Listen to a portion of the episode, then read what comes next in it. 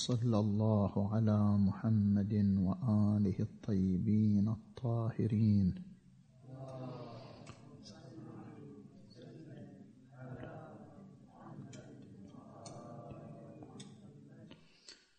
سبق الحديث مفصلا عن الاتجاه التجريبي الذي طرحه جون لوك،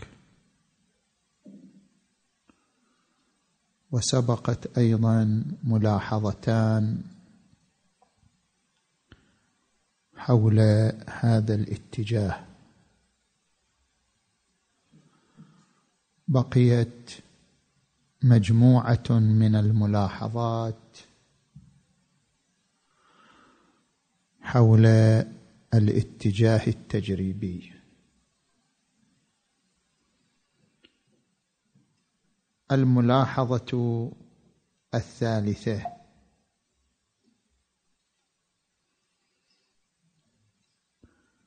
وهي الملاحظة التي ركز عليها راسل في كتابه تاريخ الفلسفة الغربية، وتتلخص في الفارق بين جون لوك وهيوم حول تصور مبدأ العلية.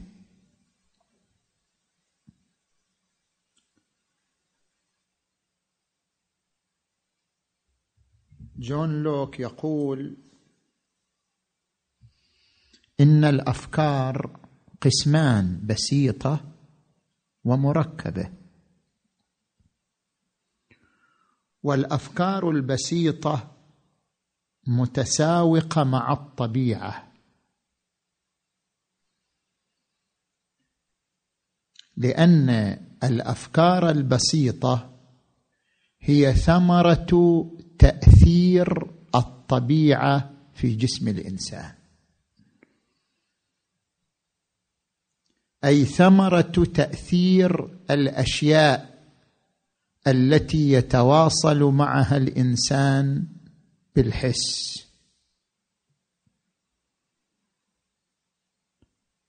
فإن الضوء عندما ينفذ إلى باصرة الإنسان يتلقى الإنسان فكرة عن الضوء، صورة، وهذه تسمى بالفكرة بسيطة. عندما ينفذ الصوت في أذن الإنسان يتلقى الإنسان صورة عن الصوت، وهذه أيضا فكرة بسيطة. كل ما يتلقاه الإنسان عن طريق الحواس فهي أفكار بسيطة: الصوت، الصورة، اللون، الطعم، الرائحة، كلها أفكار بسيطة، لأن دور الذهن تجاهها دور سلبي، باعتبار أن الذهن يستسلم لها ويتلقاها قهرا دون أدنى تصرف منه.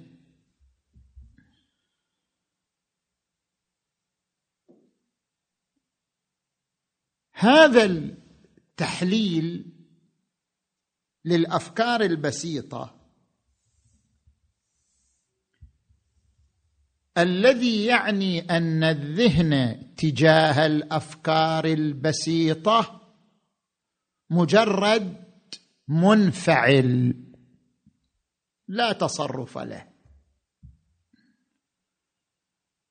نفس هذا التفكير، نفس هذا التحليل ينطوي على الإيمان بمبدأ العلية،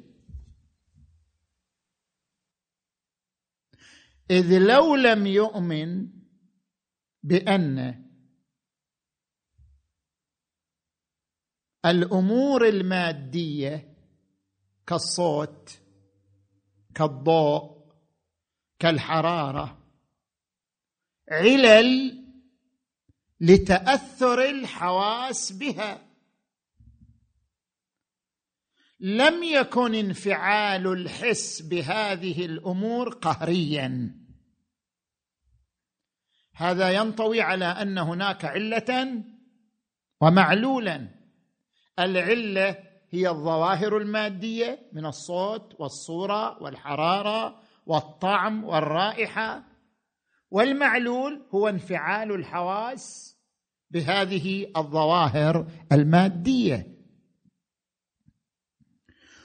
ونتيجة انفعال الحواس بهذه الظواهر المادية تأثر الذهن قهرا بها، أيضا هذا معلول آخر.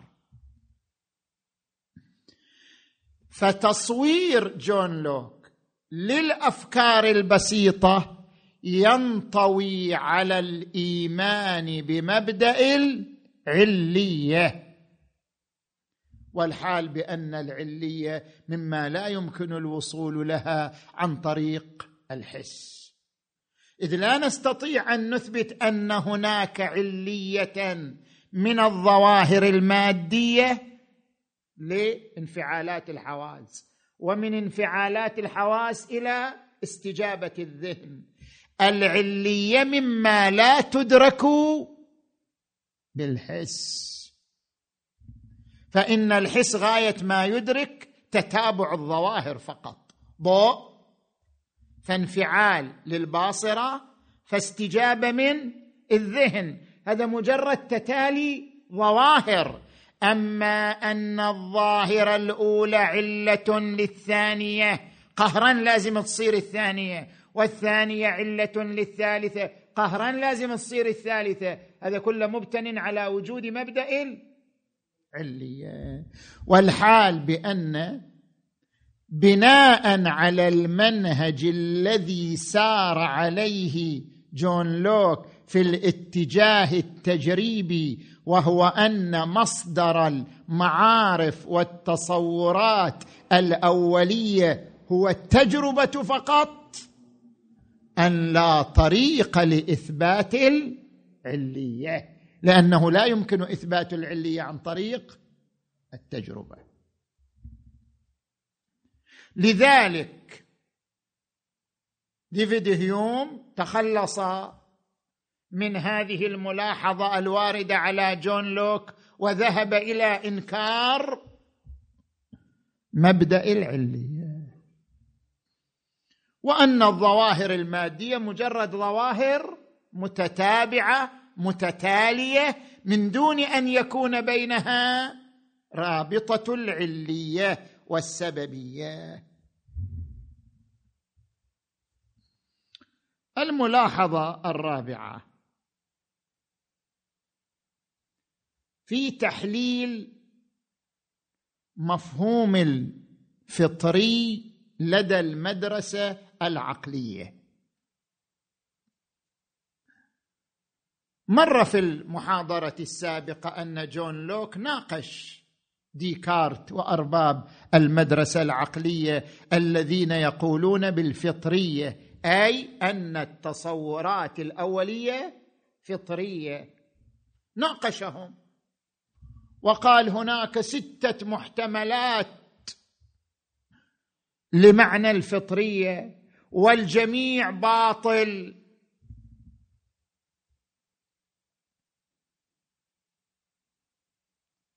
في المقابل يمكن للمدرسة العقلية التي ترى فطرية التصورات الأولية أن تقول نحن نختار المعنى السادس، الفطرية بمعنى الضرورة المنطقية. المفهوم الفطري هو ما يتضمن الضرورة المنطقية. كل مفهوم إذا تصوره الذهن جزم به، إذن بين المفهوم وبين الجزم ضرورة منطقية، كل مفهوم إذا تصوره الذهن جزم به فهو مفهوم فطري، لأن بين المفهوم والجزم به ضرورة منطقية. ماذا قال جون لوك؟ قال إذا تقولون هذا الفطري، قال أولا هذا من شؤون الحدس، الحدس قوة إذا تصورت هذه المفاهيم جزمت بها. الحدس قوة إذا تصورت اجتماع النقيضين جزمت بأنه محال. الحدس قوة إذا تصورت الوجود جزمت بواقعيته. الحدس قوة إذا تصورت مفهوم الامتداد أو الجسم ما يشغل حيزا من الفراغ جزمت به. الفطري بمعنى الضرورة المنطقية يرجع إلى قوة الحادث. وثانيا إذا قلتم هذا هو معنى الفطري، هذا موجود حتى في القضايا الرياضية، وأنتم يا مثلا أيها المدرسة الفطرية ما تروا القضايا الرياضية من الفطريات؟ 2 زائد 2 يساوي 4، أيضا 2 زائد 2 بمجرد أن يتلقاها الحدس يجزم بها، فيرى بين 2 زائد 2 وبين 4 ضرورة منطقية. هؤلاء المدرسة العقلية يقولون نعم نحن نختار هذا التعريف، الفطري بمعنى ما يتضمن الضرورة المنطقية، كل مفهوم يتلقاه الذهن فيجزم به مباشرة بلا دليل بلا كلفة، هذا يعتبر مفهوما فطريا، مثل الوجود. لا يحتاج الذهن في الجزم بالوجود إلى دليل ولا إلى برهان، تصور الوجود جزم به. لا يحتاج الذهن إلى أن يجزم بأن المادة تشغل حيزا من الفراغ، لا يحتاج الذهن إلى أي دليل، تصور المادة، تصور أنها تشغل حيزا من الفراغ. وذلك من خلال مثالين. المثال الأول الواضح والمثال الثاني المبهم. نجي إلى المثال الواضح. مثلنا الوجود، وجود مثال واضح. إرجاع الجزم إلى قوة الحدس لا يلغي الفكرة، فإن النزاع بين المدرسة العقلية والمدرسة الحسية ليس في القوة التي تجزم، هل القوة التي تجزم الحادث أو القوة التي تجزم العقل، ما شغلنا نحن في القوة التي تجزم. النزاع بين المدرسة العقلية والمدرسة الحسية هل إدراك المفاهيم الأولية يحتاج إلى الحس أو ما يحتاج. ملخص النزاع هذا. المدرسة العقلية تقول التصورات الأولية لا يحتاج إدراكها إلى الحس، العقل يدرك الوجود لا يحتاج إلى حس، هو العقل نفسه موجود، بعد شنو حس؟ العقل يدرك الوجود بلا حاجة إلى معونة الحس، العقل يدرك الامتداد بلا حاجة إلى معونة الحس. هكذا يقولون. النزاع في هذه النقطة. أما أن يقال في المقابل إن القوة التي تجزم هي الحدس، وخلي يصير الحدس، مو نزاعنا الآن في القوة، سواء كانت القوة التي هي مصدر الجزم الحادث العاقل، قوة غير معلومة في النفس، كل هذا ما إلى دخل في النزاع. النزاع في أن هذه المفاهيم هل يحتاج إدراكها إلى الحس أم لا؟ المدرسة العقلية تقول هذه المفاهيم التي متى تصورها الذهن جزم بها تعني أنها متضمنة لضرورة منطقية، وهذا يعني أنها مفاهيم فطرية لا يحتاج إدراكها إلى الحس بغض النظر عن القوة التي تجزم هي قوة الحس أو قوة أخرى. هذا ليس دخيلا في الموضوع. لكن ربما يقول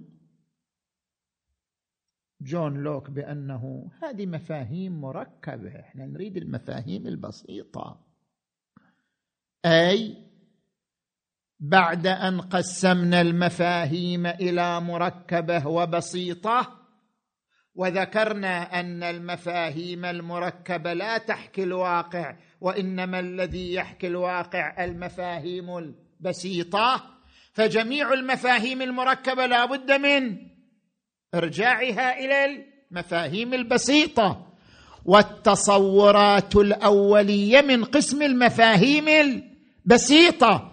فإحنا نريد مثال من المفاهيم البسيطة، مثال من المفاهيم البسيطة ولا نحتاج في إدراكه إلى الحس. لو قال جون لوك هكذا يعني في مقابل المدرسة العقلية، يمكن الجواب بأن الفرق بين البسيط والمركب أن دور الذهن إما سلبي أو إيجابي. كل صورة يكون دور الذهن تجاهها سلبي، يعني يدركها قهرا مو باختياره، فهي فكرة بسيطة. كل فكرة يكون إدراك الذهن لها إيجابي، يعني يقوم بتصرف حتى يدركها، فهي فكرة مركبة. إدراك الوجود لا يحتاج لتصرف، إدراك الذهن للوجود كإدراك الباصرة للضوء إدراك قهري، الذهن مستسلم أمامه لا عمل له، الذهن مستسلم أمام صورة الوجود، ليس له أي دور تجاه الصورة إلا استقبالها فقط، إلا إدراكها فقط، فهي من الأفكار البسيطة لا من الأفكار المركبة. ولو أعرضنا النظر عن ذلك، أغمضنا النظر عن ذلك، نجي إلى المثال الثاني وهو مثال المبهم. المثال المبهم، مفاهيم المبهمة، ألا مادي، ألا معنى له، ألا وضوح له، مفاهيم هي، لكن مفاهيم شنو؟ مبهمة. لا مادي، لا أبعاد له، لا حدود له، هذه المفاهيم المبهمة ليست واردة من طريق الحس إطلاقا. بالنتيجة هناك مفاهيم لا تفد عن طريق الحس كالمفاهيم المبهمة، ألا حد له، ألا مادة له، المجرد، ألا معنى له، إلى غير ذلك. صحيح الحس مثير لها، لكن فرق بين المثير والمصدر، هذا شرحناه في ثاني محاضرة. قلنا في ثاني محاضرة أن المدرسة العقلية لا تأبى أن يكون دور الحس، لا تأبى أن يكون للحس دور، لكن دور مثير وليس رافد وليس مصدر. فهي تؤمن أن هناك أفكار أولية مختمرة في العقل تحتاج فقط شنو؟ إلى مثير ليظهرها بحيث تتبلور. الحس ربما يكون دوره دور الإثارة، ولكن ليس مصدرا لولادة هذه المفاهيم. لذلك الحس ربما إذا أدرك المادي، صار إدراكه للمادي مثيرا لمفهوم اللا مادي، بس هو مو مصدر إليه، مثير إليه، لأنهما قسمان في عرض واحد، مادي لا مادي، أو المحدود واللا محدود، المنتهي واللا نهاية له.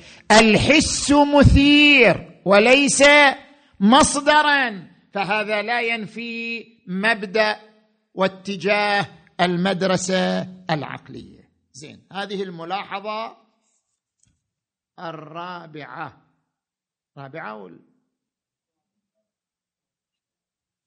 شوفوا بعد جبت لي شكل ثاني الآن، حطيت لي هذه الملاحظة الرابعة، انتهينا منها. نجي للملاحظة الخامسة. خش. الملاحظة الخامسة ما تعرض له الشهيد المطهري طاب ثراه في أصول الفلسفة في الجزء الثاني صفحة 78. الملاحظة الخامسة: ما هو منشأ الجوهر والعرض؟ ذكرنا في المحاضرة السابقة كلام شنو؟ جون لوك. جون لوك يقول هذه ألفاظ ما لها معاني أصلا. كلمة جوهر لفظ ما إلى معنى، لفظ تكرر لدى الميتافيزيقيين لكنه لفظ لا معنى له، ما في شيء اسمه الجوهر. زين، الملاحظة الخامسة الآن تتركز على هذه النقطة، تحديد مصدر فكرة الجوهر والعرض. ومن أجل تحديد مصدر فكرة الجوهر والعرض نذكر شنو؟ أموراً. الأمر الأول: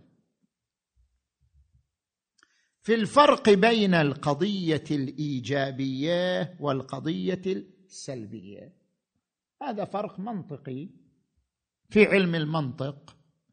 قالوا القضية السلبية تتكون من ركنين فقط، والقضية الإيجابية تتكون من 4 أركان.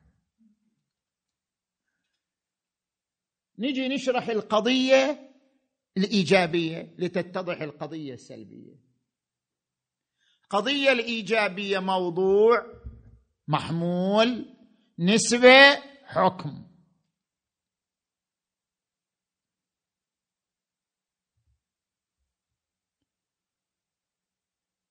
نقول مثلا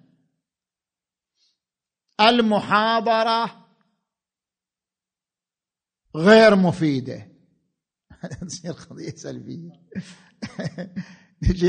نجيبها بالقضية الإيجابية، المحاضرة زين واضحة، إن شاء الله واضحة، المحاضرة واضحة، حتى الذهن يقول المحاضرة واضحة، يحتاج يمر ب4 أركان. الموضوع هو المحاضرة، المحمول هو الوضوح، النسبة يقوم ينسب الوضوح إلى المحاضرة ويقارن بينهما.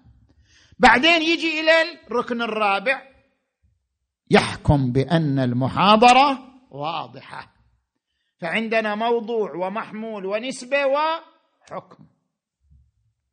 بينما القضية السلبية ما فيها حكم، كما يقولون سلب الربط لا ربط السلب.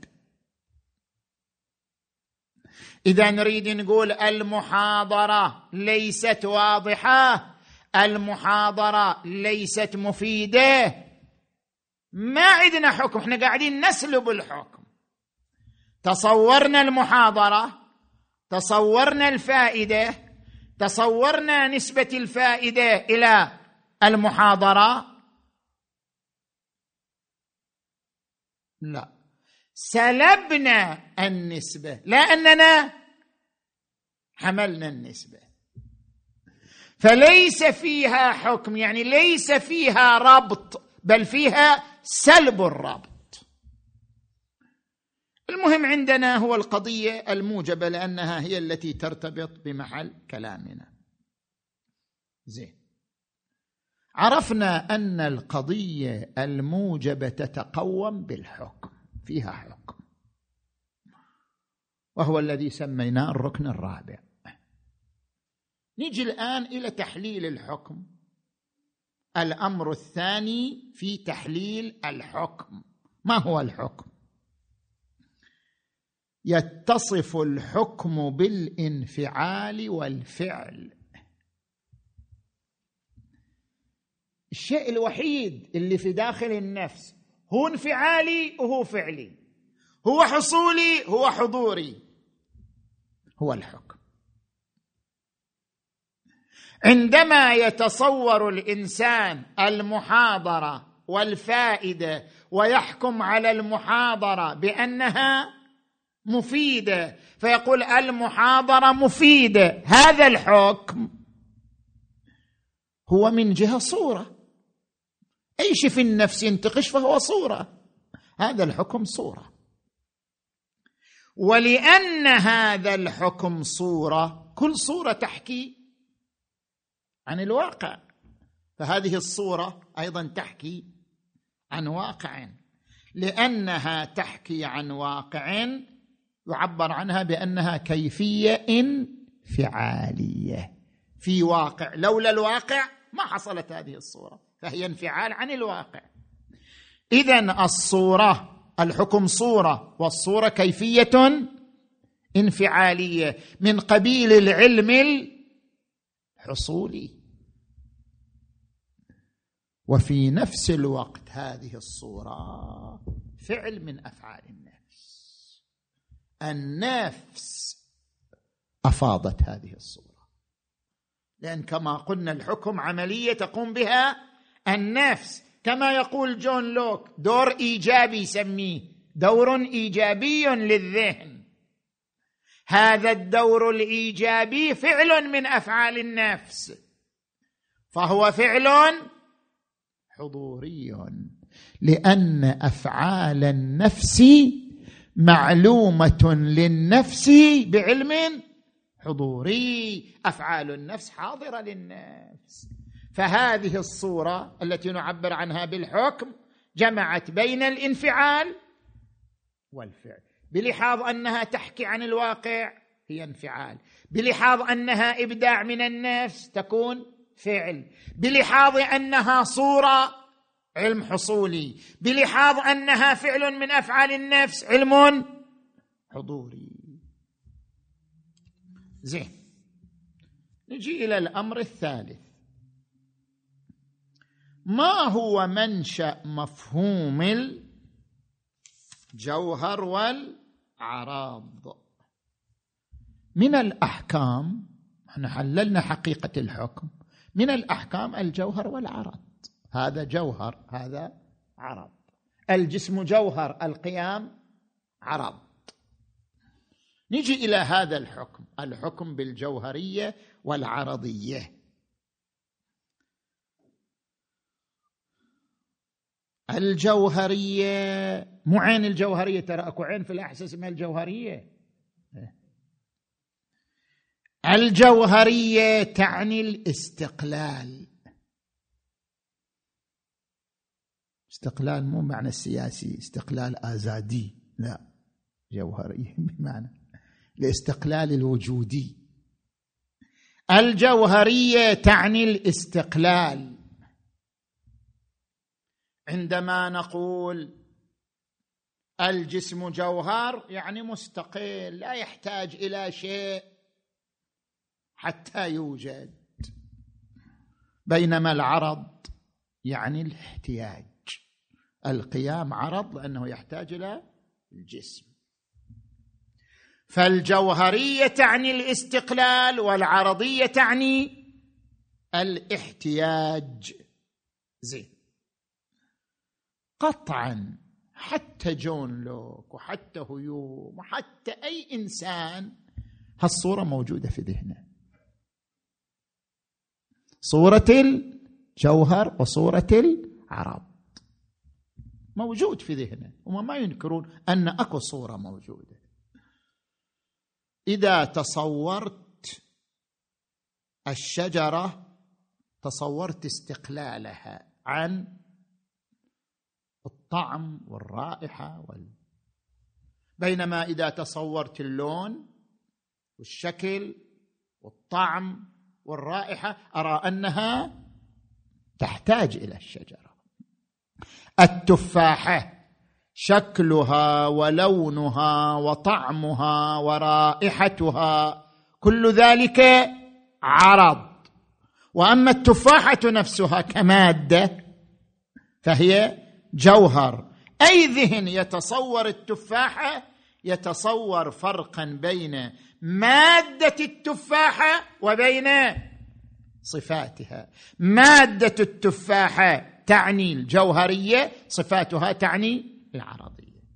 طيب هذا التصور من وين جاء؟ من أين أتى؟ نحن نذكر في الأمر الرابع مناشئ محتملات 5 لمنشأ هذا التصور، إما فطري، إما وجداني، إما حسي، إما وهمي، إما حضوري. وإذا بطلت الأربعة الأولى تعين الخامس. نجي إلى المحتملات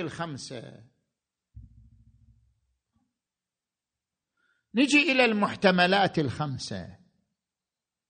المحتمل الأول أن منشأ صورة الجوهر والعرض فطرة كما تقول المدرسة العقلية، يعني هذه مفاهيم من العقل وإلى العقل لا مدخل للحس فيها، فهي مفاهيم فطرية. ولكن المدرسة الحسية تنكر ذلك، يعني جون لوك ينكر وجود مفاهيم فطرية. إذن استبعدنا هذا المصدر. نجي إلى المنشأ الثاني، أنها وجدانية، كما يشعر الإنسان باللذة والألم يشعر بالجوهر والعرض،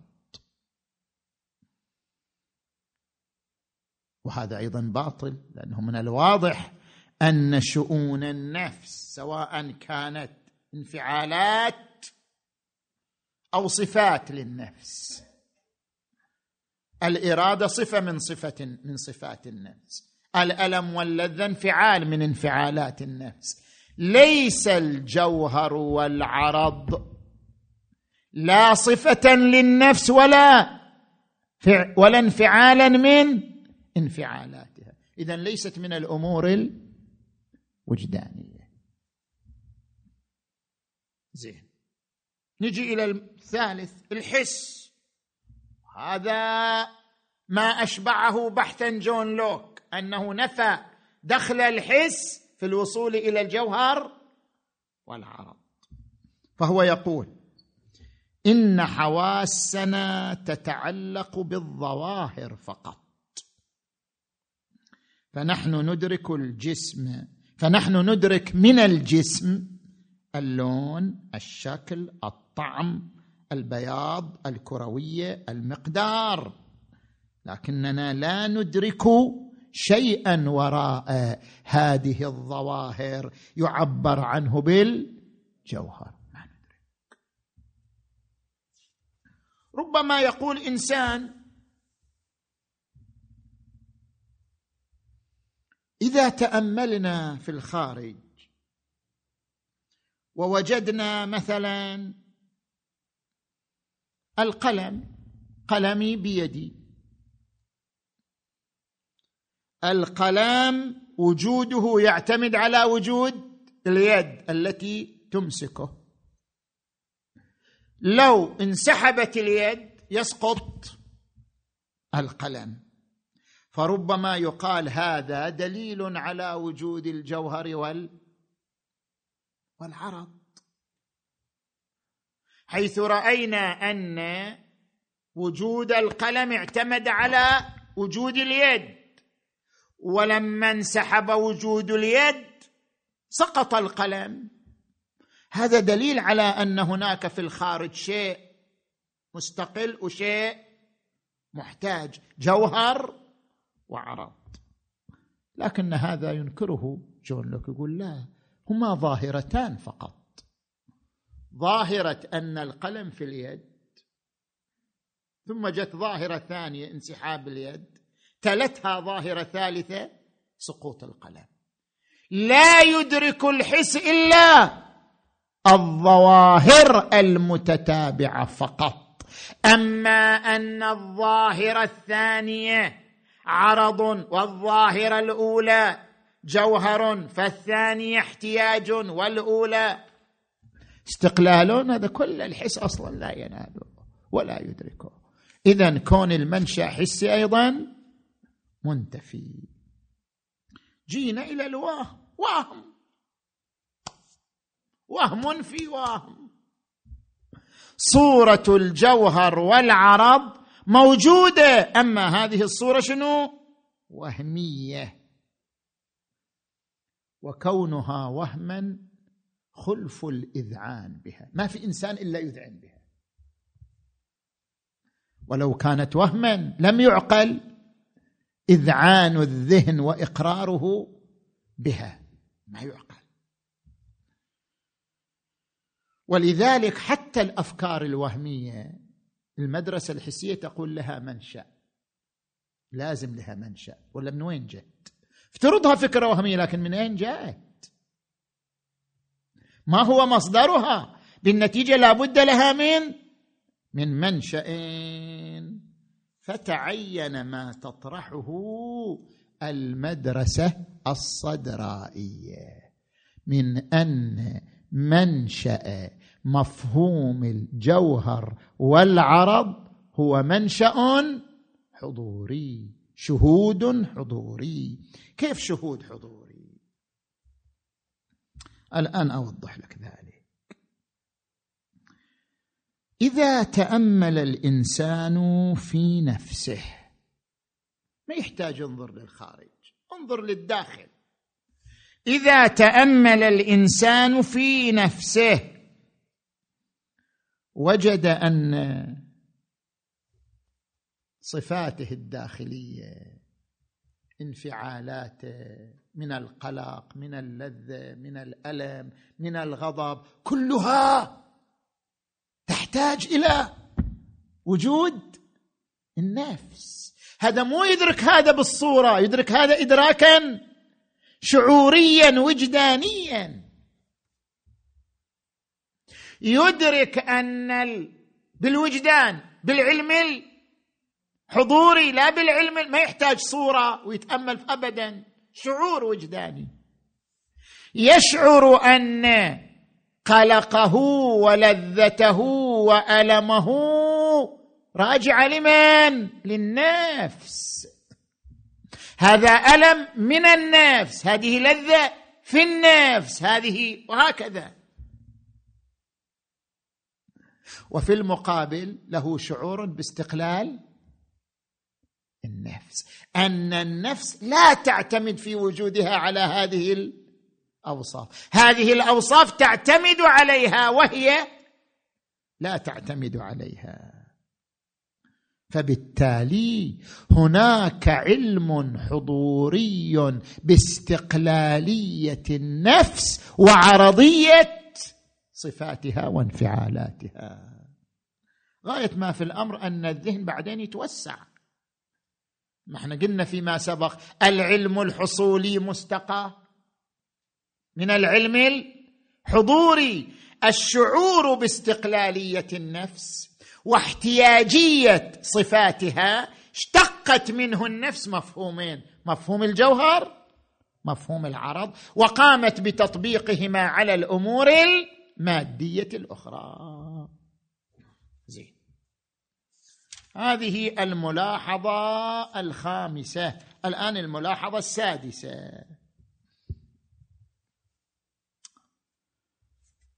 طبعا لا يخفى عليكم احنا الآن نبحث في التصورات، بعدنا ما نوصل قسم التصديقات. وهذه الملاحظة السادسة مبتنية على التصديق مو على التصور، وإنما نحن نذكرها إتماما للفائدة، باعتبار أن جون لوك أنكر وجود الجوهر والعرض، فلذلك نحن نريد أن نثبت وجودهما إتماما للفائدة، وإلا إثبات وجود الجوهر والعرض من قسم التصديقات لا من قسم التصورات. لذلك تعرض له العلامة المطهري في المقالة 13. احنا الآن في المقالة 5، بينما إثبات الجوهر والعرض تعرض له في المقالة 13 في أصول الفلسفة الجزء 2 صفحة 503 بترجمة السيد عمار أبو رغيف، لا بهذه الترجمة والتي هي ترجمة الشيخ محمد عبد المنعم الخاقاني، لا، ترجمة شخص آخر بهذا الترقيم الذي ذكرته لكم. زين، نجي إلى الملاحظة السادسة. الملاحظة السادسة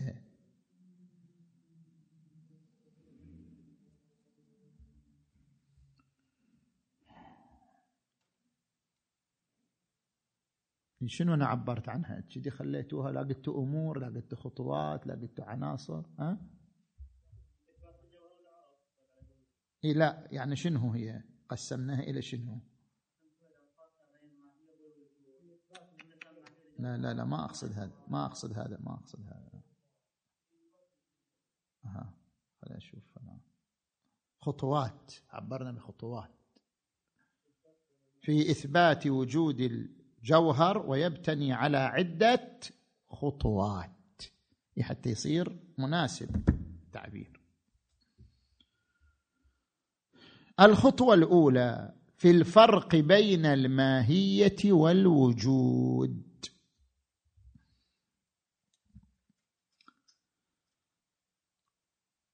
إذا أدرك الإنسان، أدركنا الإنسان،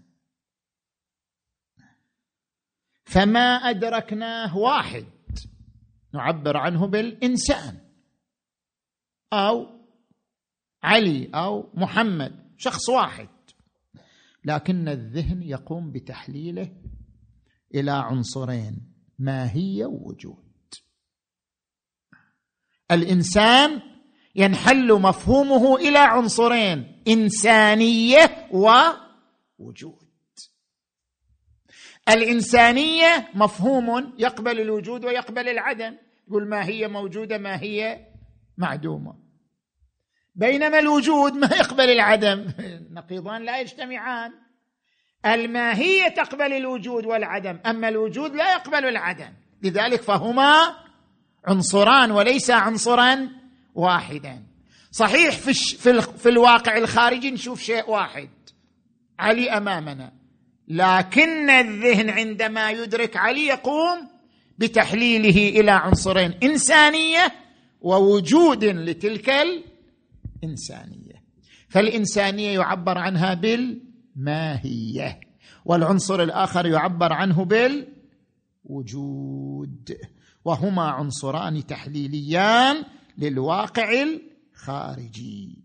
زين، هذه الخطوة الأولى. الخطوة الثانية في انقسام الماهية لجوهر وعرض وأنواع الجوهر والعرض. الماهية إما جوهر أو عرض، والجوهر تعبير الفلسفي ما كان وجوده في نفسه لنفسه، والعرض ما كان وجوده في نفسه لغيره. نجي الآن شنو الفرق بين الجسم وبين القيام؟ الجسم وجود في نفسه وموجود في نفسه، لكن وجوده في نفسه لنفسه، يعني مو موجود لأجل غيره، هو موجود لنفسه، وجوده في نفسه لنفسه. بينما القيام هو وجود موجود في نفسه، لكن وجوده في نفسه عين وجوده للجسم عين وجوده لغيره وهو الجسم. فالفرق بينهما كلاهما وجود نفسي، لكن الجسم وجوده في نفسه لنفسه، بينما القيام وجوده في نفسه لغيره. طبعا قسموا الماهية إلى عاقل ونفس وجسم، وقسموا الأعراض إلى كيف وكم ونسبة، هذه كلها أقسام لا ربط لها بمحل البحث. نجي إلى الخطوة الثالثة في دليل وجود الجوهر والعرض، ولدينا هنا برهانان. البرهان الأول ما ذكره العلامة المطهري قدس سره في أصول الفلسفة، كما قلنا في الجزء الثاني صفحة 503، من الاستدلال بالوجدان. كيف الاستدلال بالوجدان؟ قال الشيخ المطهري رحمه الله: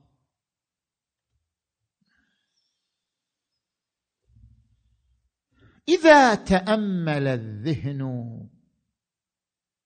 بوجدانه في النفس رأى أن الإدراك والتفكير وجود لا ينفك عن وجود النفس. فالإدراك وجود في نفسه لكن لغيره وهو النفس، بينما النفس وجود في نفسه لنفسه. الذهن إذا تأمل بالوجدان يرى فرقا بين النفس والإدراك، يرى أن الإدراك كيفية تحتاج إلى النفس، ويرى أن النفس وجود مستقل عن الإدراك لا يحتاج وجوده إلى الإدراك. فالفرق بين هذين السنخين من الوجود فرق وجداني. وكذلك بالنسبة للخارج. خلينا نجيب مثال: العدد.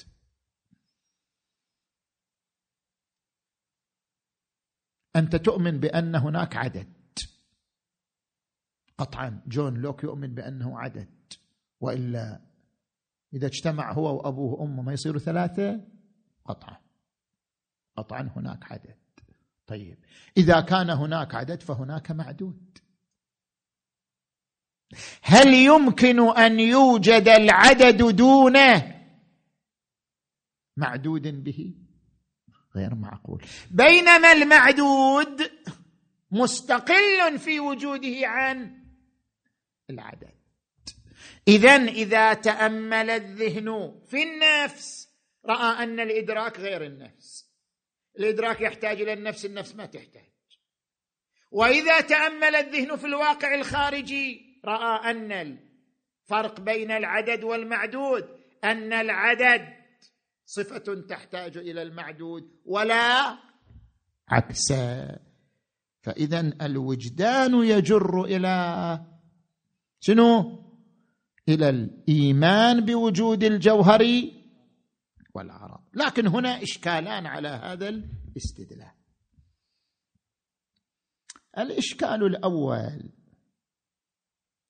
قد يقال أن انطباع صورة الجوهر من باب تداعي المعاني. كيف يعني من باب تداعي المعاني؟ يعني إذا أدرك الذهن التفاحة أدرك لونها وشكلها وطعمها ورائحتها. إذا أدرك هذه الأشياء قال هذه الأشياء مجتمعة لو متفرقة، مجتمعة في شيء اسمه تفاحة. إذن هناك شيء اسمه التفاحة مجمع لهذه الأوصاف. فهو انتقل من فكرة إلى فكرة من باب تداعي المعاني. كما ينتقل الذهن من فكرة النور إلى فكرة الظلام، كما ينتقل الذهن من فكرة زيد إلى أخيه التوأم إذا شاف زيد يتذكر أخوه التوأم، كما ينتقل الذهن من المجاور إلى مجاوره. تداعي المعاني. هذا لا يثبت الوجود. غاية ما نستطيع أن نقول أن الذهن أدرك أوصافا وهي اللون والشكل والطعم والرائحة، أما أنه أدرك شيئا وراء الأوصاف يسمى الجوهر بالوجدان فهذا أول الكلام. لعل هذا من باب شنو؟ من باب تداعي المعاني. الجواب عن هذا الإشكال هذا إذا تصورناه في الأشياء الخارجية مثل التفاحة بس ما نقدر نتصوره في النفس ونقول هذا من باب أيضا شنو؟ تداعي المعاني. الإنسان يدرك أنه قلق بعد شنو تداعي المعاني، ويدرك أن قلقه محتاج إلى نفسه، كل هذا بالإدراك الوجداني، وفي نفس الوقت يدرك بوجدانه أن النفس لا تحتاج في وجودها إلى القلق. فإدراك الذهن استقلالية النفس واحتياجية القلق بالإدراك الوجداني لا من باب تداعي المعاني، ولا لم يثبت حجر على حجر. هذا إشكال الأول وجوابه. إشكال الثاني هو المهم. قد يقال بأن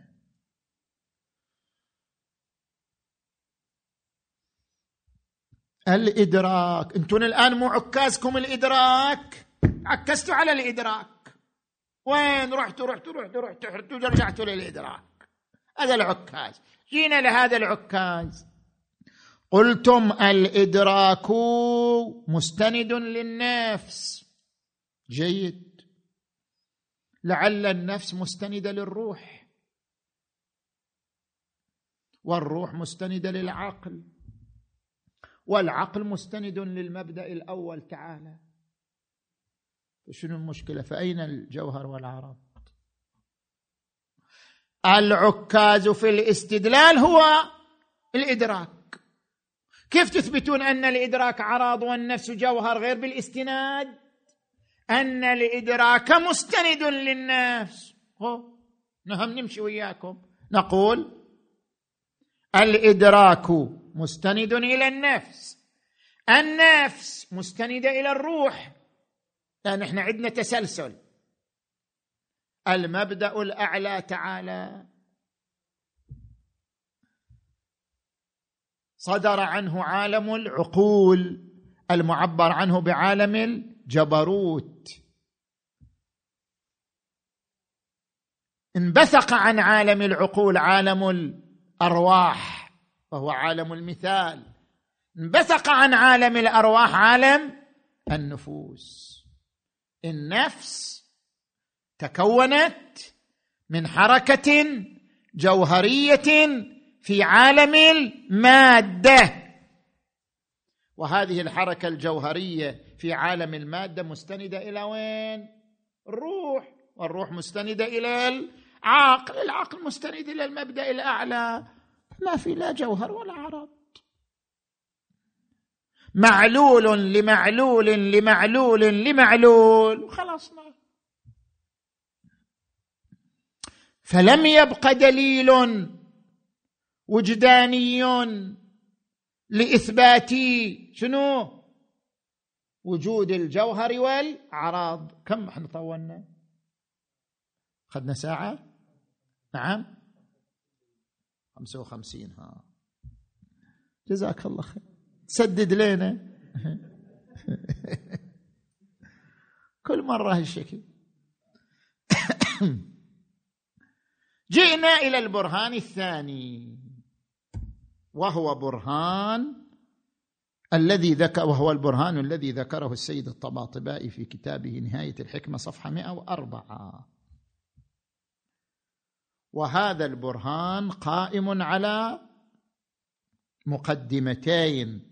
المقدمة الأولى عرضية المقولة النسبية، حيث ذكر أنه لا ريب لدى أحد في أن المقولة النسبية لا توجد مستقلة. شنو المقولة النسبية؟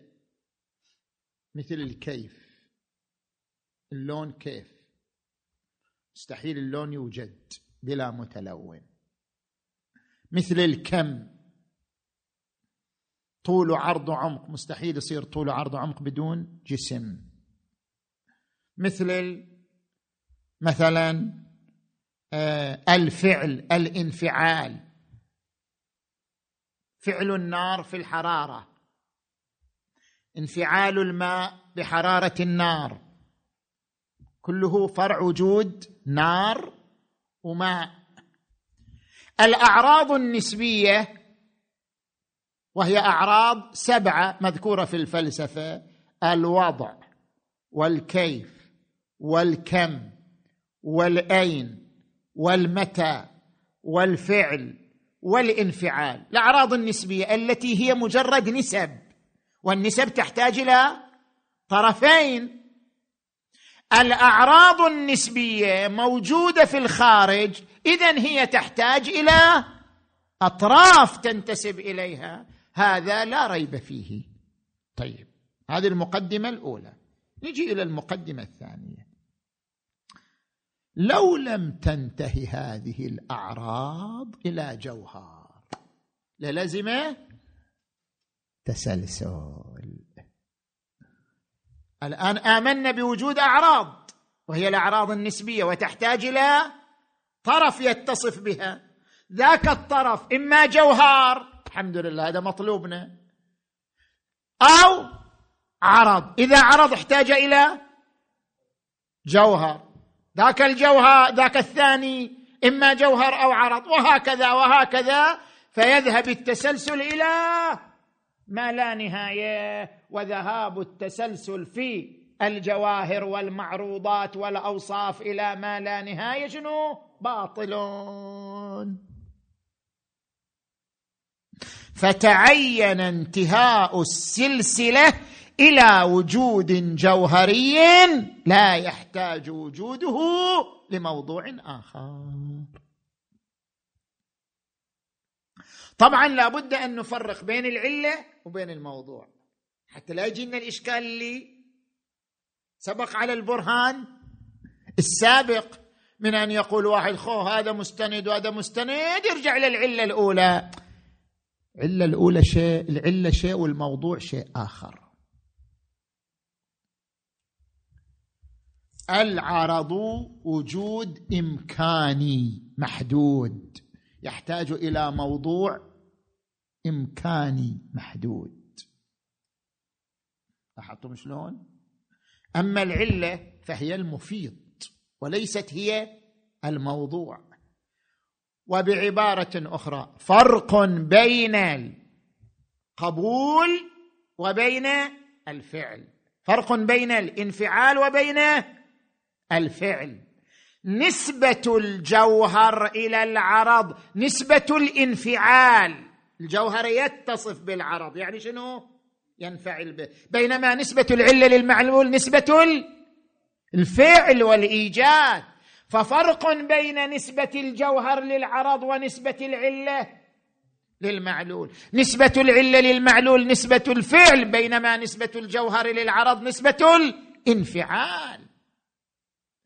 نحن الآن نبحث عن نسبة الانفعال، نقول كل عرض يستند إلى ما قبله، فما قبله إما جوهر، انتهت المشكلة، أو عرض يحتاج إلى يستند إلى ما قبله، وهكذا. فيذهب التسلسل لما لا نهاية، ولا ينقطع التسلسل إلا إذا آمنا بوجود جوهر، يعني إلا إذا آمنا بوجود إمكاني محدود تكون نسبته للأوصاف نسبة الانفعال لا الفعل. فلا معنى لأن ينقض على البرهان بأنه لا مانع من ذهاب العلل والمعلولات إلى أن تصل إلى العلة الأولى وهي الله تبارك وتعالى. فكلامنا ليس في العلل، وإنما كلامنا في نسبة الجواهر للأعراض. ما أدري اتضح المطلب أو لا؟ بقيت الملاحظة السابعة، بعد ماكو وقت، راحت الخمس دقائق مو؟ ايش أسوي بعد؟ مو بيدي. إن شاء الله إحنا في الجلسة الآتية نتعرض إلى الملاحظة السابعة، ثم ننتقل إلى الاتجاه الحسي وهو اتجاه ديفيد هيوم والملاحظات على كلامه. والحمد لله رب العالمين.